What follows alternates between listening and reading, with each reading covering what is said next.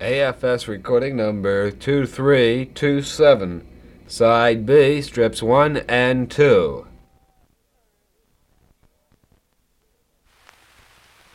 Bonnie had a son, he was brave and was manly. He swore he'd bring his father home from the Isle of Saint Helena. Oh, he swore by his, by his, by his, by his, by his sword, he'd defy all nations, yet he'd bring his father home from the Isle of Saint Helena.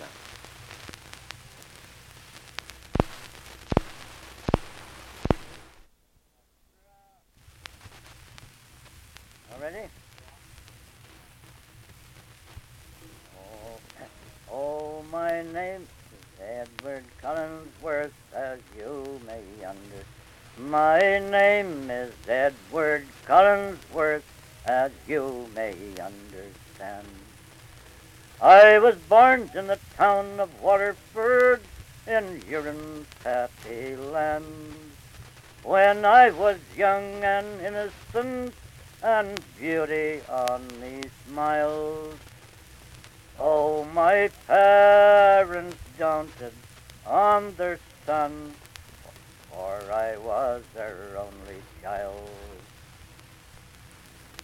My father bound me to a trade in Waterford fair town. Oh, he bound me to a cooper by the name of William Brown. I served my master manfully until eighteen months or more. Then I shipped on board of the Ocean Queen, bound her for Belfraser's shores. And when we struck Belfraser's shore, we met with Captain Moore. Oh, the commander of the Flying Cloud, belonging to Trimore.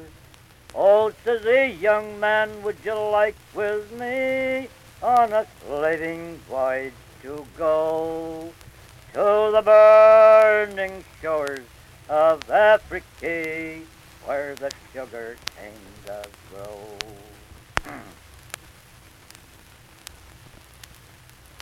Oh, we, oh, the flying cloud was a clipper ship, two thousand tons or more.